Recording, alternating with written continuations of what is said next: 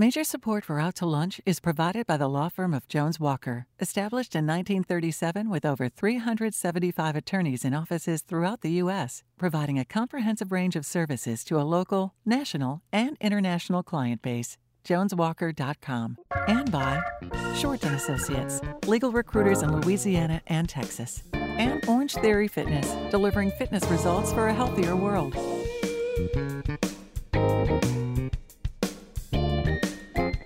From Mansur's on the Boulevard in Baton Rouge, we're out to lunch with the editor of the Baton Rouge Business Report, Stephanie Riegel. It's business Baton Rouge style. Hi, I'm Stephanie Riegel. Welcome to Out to Lunch.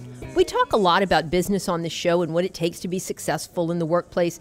Today, we're going to focus on an aspect of business that t- typically doesn't get so much attention, but one that is critically important for so many reasons. And that would be ethics in business. How do you do the right thing when it might not make your company the most competitive or efficient? How do you choose between what's good for your shareholders and what's good for your soul? And what happens when your company or your boss asks you to cross a line for the sake of the bottom line? And once you cross it, can you ever go back? Joining me today is an expert in this arena. He is Aaron Beam, a former corporate executive turned felon who now travels around the country lecturing on ethics in business.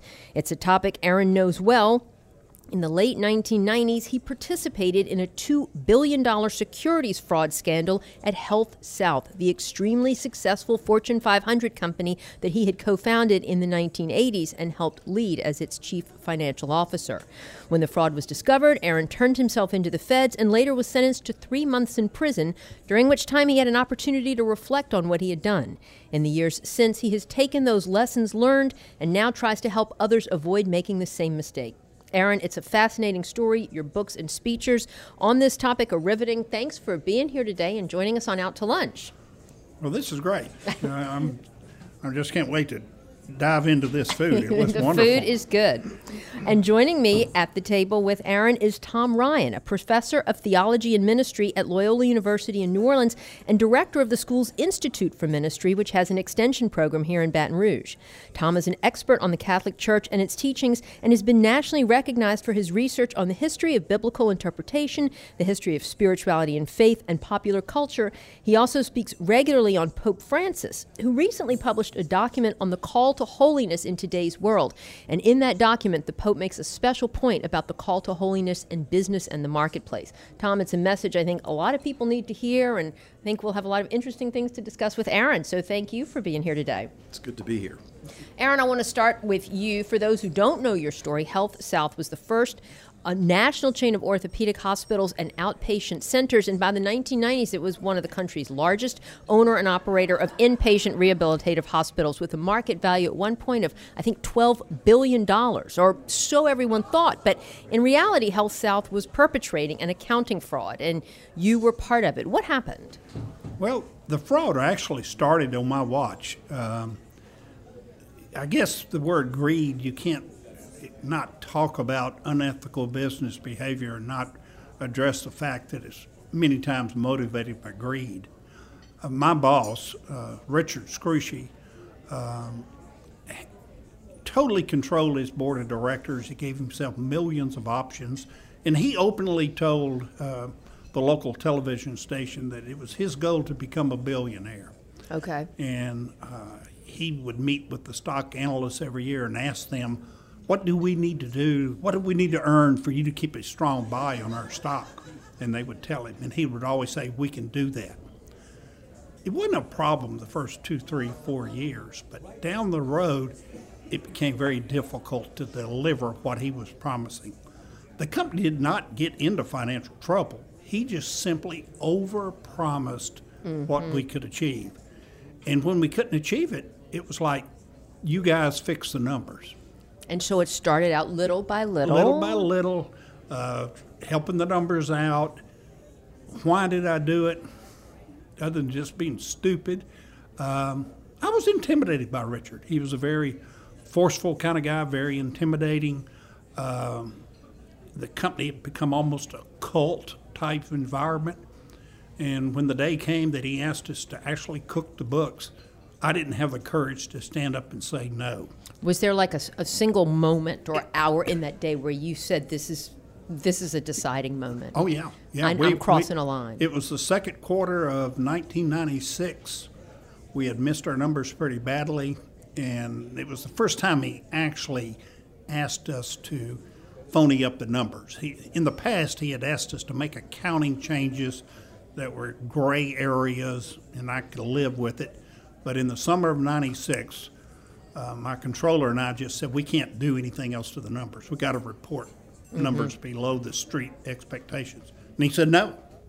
Before I bring Tom into the conversation, were you worried at that point about getting caught? You know, in the moment that you do it, you really don't let that enter your mind. And I've studied a lot about this kind of things.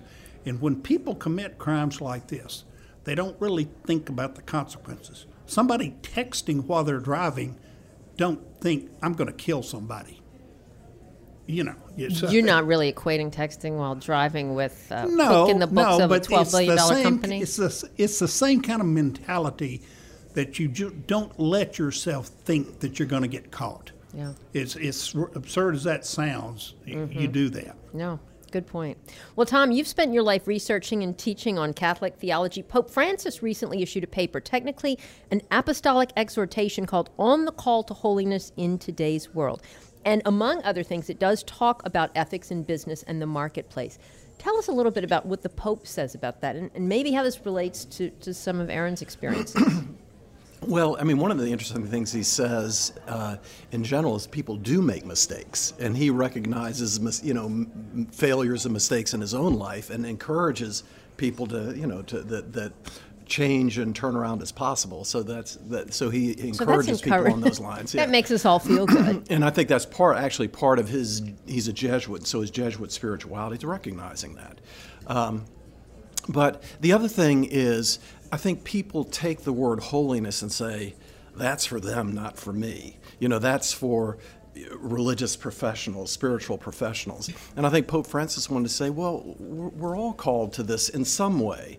And maybe not to be heroes of holiness, but to, to, to live holiness in little ways, in, in, in relationships with, with our family, with our friends, in our, in our, in our work. So, um, so I think that's his ideas. He wanted to bring holiness down to the everyday and, and get people to think about that and its implications in, in people's everyday life. And, and how do we get that message out to people, particularly in the business community, where, as you say, they're they're not thinking. They're not. You might have better luck in an educational environment, for instance, in a school. But how do you get people in the business community to think more about this? Uh, you hire me as a speaker. well, and, and, and what I would say is you would come take our program at Loyola. We offer a, uh, a focus area we call marketplace ministry, so that gets people to think about their work in the world as a ministry. Yeah. So you, that you know, a lot of things are changing because of Enron, HealthSouth, WorldCom, the subprime debacle. Um, every major company now has an, um, a compliance officer. They typically at company meetings talk about ethics, something they didn't do in the past. And I think things are changing. Every company has a hotline where a whistleblower can be protected. So uh, I think a lot of a lot of things are changing. And yet, ironically, I mean, it, It seems like like there's more corruption at the highest levels of our government and all of these businesses that are connected to the current administration than we've ever seen, maybe since Warren Harding, maybe worse. It's you make a good point, and sometimes I, I get a little discouraged that what I'm doing is for naught, you know. But um, you can't give up. You can keep. You got to keep trying. Uh, Fifty years ago, everybody, not everybody, but most people smoked, and it took a long time of pounding on people that it causes cancer and emphysema. That today, there are no ashtrays on this table. There's nobody smoking in here. So you can turn things around, but you have to work at it. Yeah, and, and I think the whole spoken thing is just a tremendous example of how you really can change whole attitudes. Tell why? Do, what? How do you make the case that ethics in business matter, not just for the moral reasons, but how do you make a practical case that doing the right thing is not only good for your soul but for your company? Well, I think uh, I think part of holiness that Pope Francis talks about is is concern for the other. And I think if if if you're generous and kind and, and thoughtful about your coworkers, they're going to perform better. The morale is going to be improved. So you think of you know Pope Francis also wrote about the environment and uh, and and I think the, the, the fewer resources, the more efficient companies can be in terms of the environment, the more money they're going to make. You know, so I think that there are a number of different ways that being ethical actually helps the bottom line. What would have happened to HealthSouth if, if you hadn't cooked the books? I mean, would it have still done as well? And what was the resolution of it? It would have, in the long run, done much better. Uh, the stock, it, when we reported bad earnings for the first time, the stock would have gone down.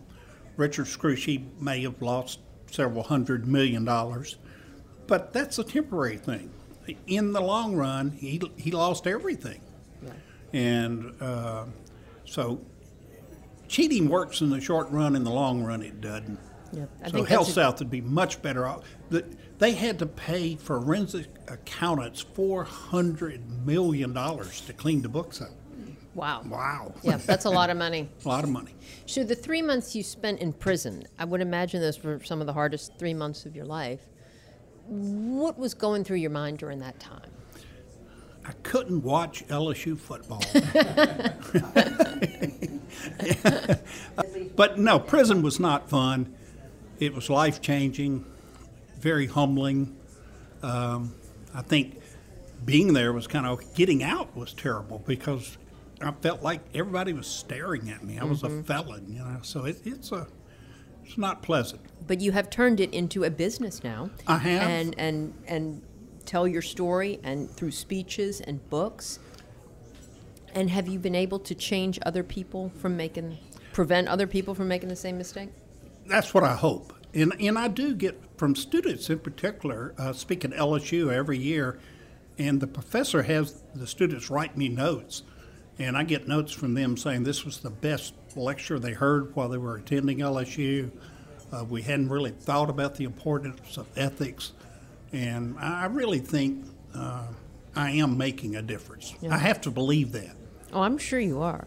Tom, does Loyola teach ethics classes through its theology department? Abs- that- absolutely. In fact, pretty much every program has some sort of ethics component, and so I, our, our program certainly does. Uh, and you know, it's interesting. I have, I have a quick uh, prison story. We we, we we we offer our program on site around the world, and one of the places we offered it was at Angola, at the state wow. penitentiary in Angola, and we had eight or eight or nine students pursuing a certificate, and and it, it and and we kind of saw the, the the transformative things that you talked about that that you know that people learning this stuff and, and growing and, and, and changing. It was really a, a a powerful experience. And and also, someone with Pope Francis.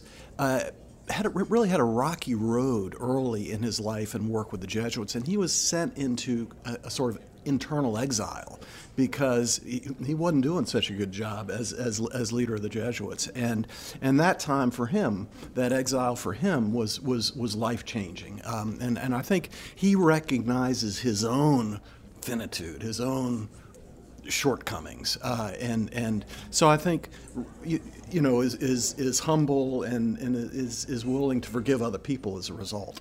What what do you teach through the outreach courses, and what kind of certificate do I get? What would I do with a certificate like that? Well, uh, you you would uh, you get a master's degree or a certificate in theology and ministry, and like I say, it, what it does is it helps. It gives you a theological foundation to to see your life as as a journalist, as a professional, as as a ministry. So see see this radio yeah. program as a ministry, you know, especially on this topic of ethics in business. So um, and it, and so we give you a foundation, a grounding, uh, uh, theological support to, to to do that sort of thing. Are a lot of people at Loyola University interested in the ministry and theology, or do they go for business or communications degrees or music? I know, you know. Right. Um, we, we have we prop around the world. We probably have about 200 students, including uh, some uh, number of sisters in Africa that we're working on a project with. Um, and so we're not the biggest graduate program at Loyola, but mm-hmm. but we're given all of, this, of our students around the world, we're a pretty pretty large program. We'll be right back after this very short break. You're listening to Out to Lunch. I'm Stephanie Riegel. I'm talking to Loyola University professor Tom Ryan and business ethics expert Aaron Beam. Aaron, is there a theological component to what you tell people in your lectures, or is it more from a, a secular perspective, a practical? And, and how do you tell them to avoid crime? Yeah. I really kind of stay away from putting a religious spin on it unless I know I'm speaking to Legatus or other Catholic groups. Um, I did in one time at a very large university up north. Uh, I mentioned something about going to church every day helps remind you to be ethical and all. And this guy in the audience during Q and A says, "Mr. Beam, are you saying you have to be a Christian to be ethical?" And I said, "I don't think I said that." so you never know. Uh, Yeah. You have to kind of keep it. It's a fine line. It's a fine line, and, it, and I think if I came over as I was preaching, go to church to be ethical, uh, it, it, it'd fall flat. I think it would, and So- cause me trouble. so, what do you tell people in your I- speeches? I What is the secret to doing the right thing? The, the secret, or the main reason you need to be ethical, it's a matter of trust. There's a professor at Duke University you may have heard of, Dr. Dan Ariely, mm-hmm. and he recently said, "A society without trust isn't a society; it's a group of people who are constantly afraid of each other." Interesting. if you lose trust in your businesses, in Wall Street, in the government, things go south. Yeah. People, things don't work well when there's no trust. So I, I, I emphasize that. And I emphasize that it takes courage to be ethical. My big downfall is I did not have the courage to stand up and be ethical. And you have to work at it. You really do. So. Were most of the people in your field, I mean, did you feel like they were driven solely by money or were they more purpose driven? Did they care about the mission of healthcare or was it all about just No, the big uh, deal and getting rich? the in the trenches nurses and therapists they really were more interested in the patients we unfortunately that was part of our problem we were a little too interested in making money I mean, and and that that was a problem with the company I'm sure that's so common. Oh, you yeah, know? I mean, that's so common in corporate Yeah. America. Tom, how did you get interested in, in, in your calling in theology and ministry? Was that what you wanted to be when you grew up, when you were little? You know, I, I studied in, uh, when I was in college, I studied in, in, in Europe for a year. And that was such an eye opening experience to be in another culture and to get another way of looking at things. And I took a theology class over there, and it just was so mind opening. And then, um, I lived at a place uh, after I graduated from college called the Catholic Worker, which is a very important uh, organization founded by Dorothy Day in the, in the 1930s. And she tried to put together faith and action. And so I've always been interested in the connection between faith and action. And, uh, and, and in fact, uh, and I'm, I'm attracted to the Jesuits and teaching at Loyola Jesuit University because Jesuits are often called contemplatives in action. You know, so putting together action and contemplation and, and having action kind of be uh, a result of or one of the fruits of contemplation. So, um, so I'm, I'm really interested in that faith and, Yeah. and its implications. And we, in our in our program, we our approach is what we call practical theology. So we, we don't want what people study to stay in their head, but to, to put their lives in conversation with what they're studying so that, that, that there's that, that practical approach. And, and so, you know, I was thinking earlier we were talking about um, how do, how do you know, do, do, are we trying to encourage people to be religious? Well, I think Pope Francis and, and is, is, is interested in life, people's lives changing. And, and if, if, if that involves talking to them in a religious language, that's fine. But I think he, he's more interested, I mean, in some ways, interested in, in, in lives being changed. And so he can talk to people and, and wants to be in conversation with people from different religions, people of, of no religious background at all. And so I think I think that's that's a good good approach to things. Um, and one of you were, you were saying also earlier about um, you were talking about fear of and and, and and and that's one of the things that Pope Francis talks about the most is, is not being afraid, you know, not being driven by fear. But being or and and uh, driven by kind of passion and boldness. Um, so And he is, I mean, to so many, such a wonderful leader, and yet not somewhat controversial in in the Catholic Church. I mean, in in fact, because because he has come out in front on things that Sure. so many who would rather turn the church back, just like people who would like to turn back the clock in this country. Well, Don't- the the uh, I think what James Joyce said about the Catholic Church, here comes everyone. You know, so so ever and it's a big tent, and there are a lot of different people under the tent. So anybody's going to be controversial who makes a, takes a stand in a position in the Catholic Church. So I, I'm not surprised by that. And But you at know, least he's welcoming. He's welcoming, and right, he's welcoming, and you know, and Jesus was controversial. He he annoyed some people. so, but he is, and I think I think that the, the welcome to me is what is is most encouraging. And Mm-hmm. and the other thing I like so much about him is his his smile. Yeah. You know, you see pictures, and and you know, I think in, if you can smile, if you can be joyful, that that transforms the people around you. You know, and it can make for a better business environment or a better work environment. So. Well, speaking of a, of a business environment, Aaron, what do you see in the future of healthcare right now? I mean, so much, so much change, and so different than when you got into HealthSouth thirty something years ago. You know, I, I'm not real optimistic because I'm afraid to a large extent insurance companies now are the driving force of healthcare. They make for changes and things. And as I talk to even my general uh, practitioner, doctor, uh, you know, he, he's, I can tell he's frustrated. Yeah. Because he makes decisions based on what the insurance companies will pay for. And I think that trend somehow has to be turned around uh, because it, it's. Uh, I, I want my doctor making my decisions, not my insurance company. Are healthcare companies making ethical decisions? I mean, going back to the whole ethics in business thing, if they're only concerned about the bottom line, maybe they're not cooking the books, but they're shortchanging their patients, which is almost as bad, if not worse. Maybe. When, when I first went to work for a for-profit hospital company, I was like, "This is great. For-profit is better than not-for-profit. Not-for-profits, they're bureaucrats. They're not efficient. Making a profit is how you become efficient." But the history it shows that for-profit healthcare companies have been riddled with fraud. Yeah, and, and absolutely. there's a lot of reasons for that, but uh, I'm afraid to, to some extent. If, if today you told me you're really, really sick and you need to go to a hospital, I think I'd rather go for a not-profit hospital. oh, I certainly would. Yeah. Yeah. Yeah.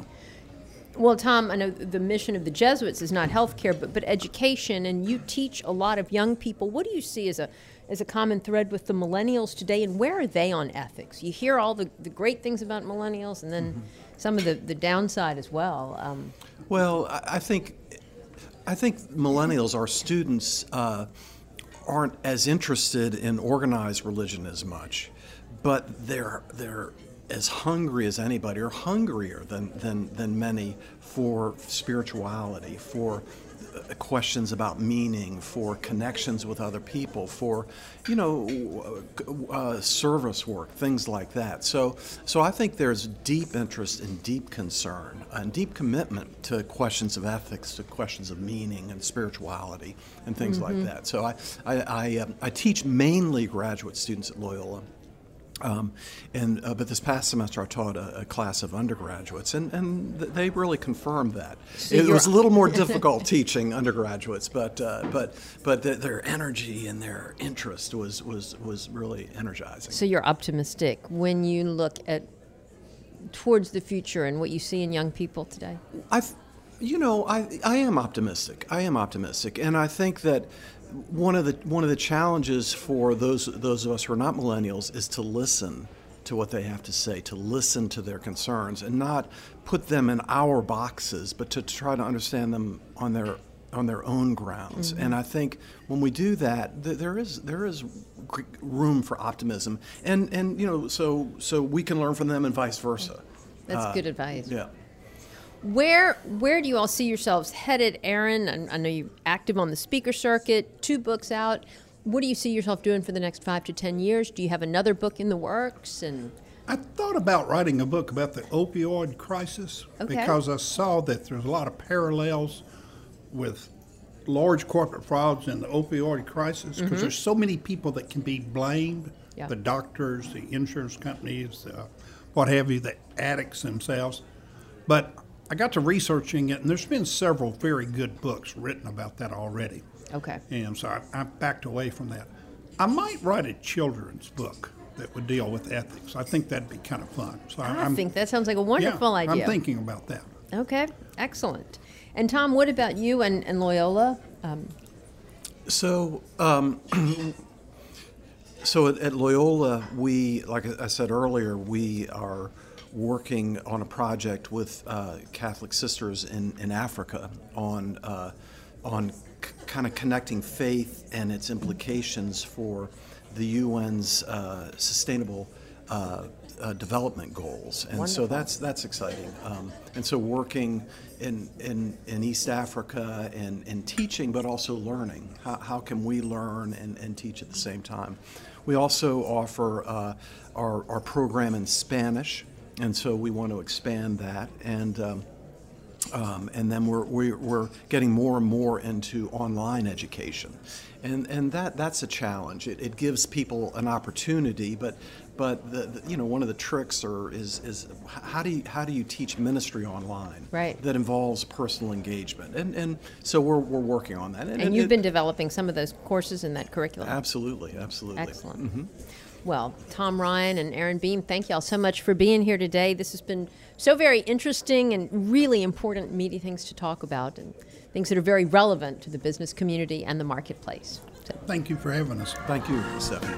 my guests today on Out to Lunch have been Aaron Beam, who has turned his prison stint for accounting fraud into a career on business ethics, and Tom Ryan, a professor of theology and ministry at Loyola University. The producer of our show is Grant Morris. Our technical producer is Eric Merle. Our associate producer is Peter Ricchiuti. And our Baton Rouge business consultants are Charlie D'Agostino and Ann Edelman. If you want to know what we all look like, you can find photos from this show on our website, itsbatonrouge.la, and on our It's Baton Rouge Facebook page. These photos were taken by Carrie Hosford, and you can find more of Carrie's photos at carriehosford.com. You can get this show and past episodes of Out to Lunch wherever you get podcasts and at itsbatonrouge.la. Out to Lunch is a production of INO Broadcasting for itsbatonrouge.la and WRKF 89.3 FM. I'm Stephanie Riegel. Thanks for joining me. I look forward to meeting you again next week around the table here at Mansur's for more business Baton Rouge style on Out to Lunch. Out to Lunch Baton Rouge is recorded live over lunch at Mansur's on the Boulevard in Baton Rouge. Mansur's is open for lunch daily 11 to 2, for dinner nightly, and for brunch on Saturdays and Sundays.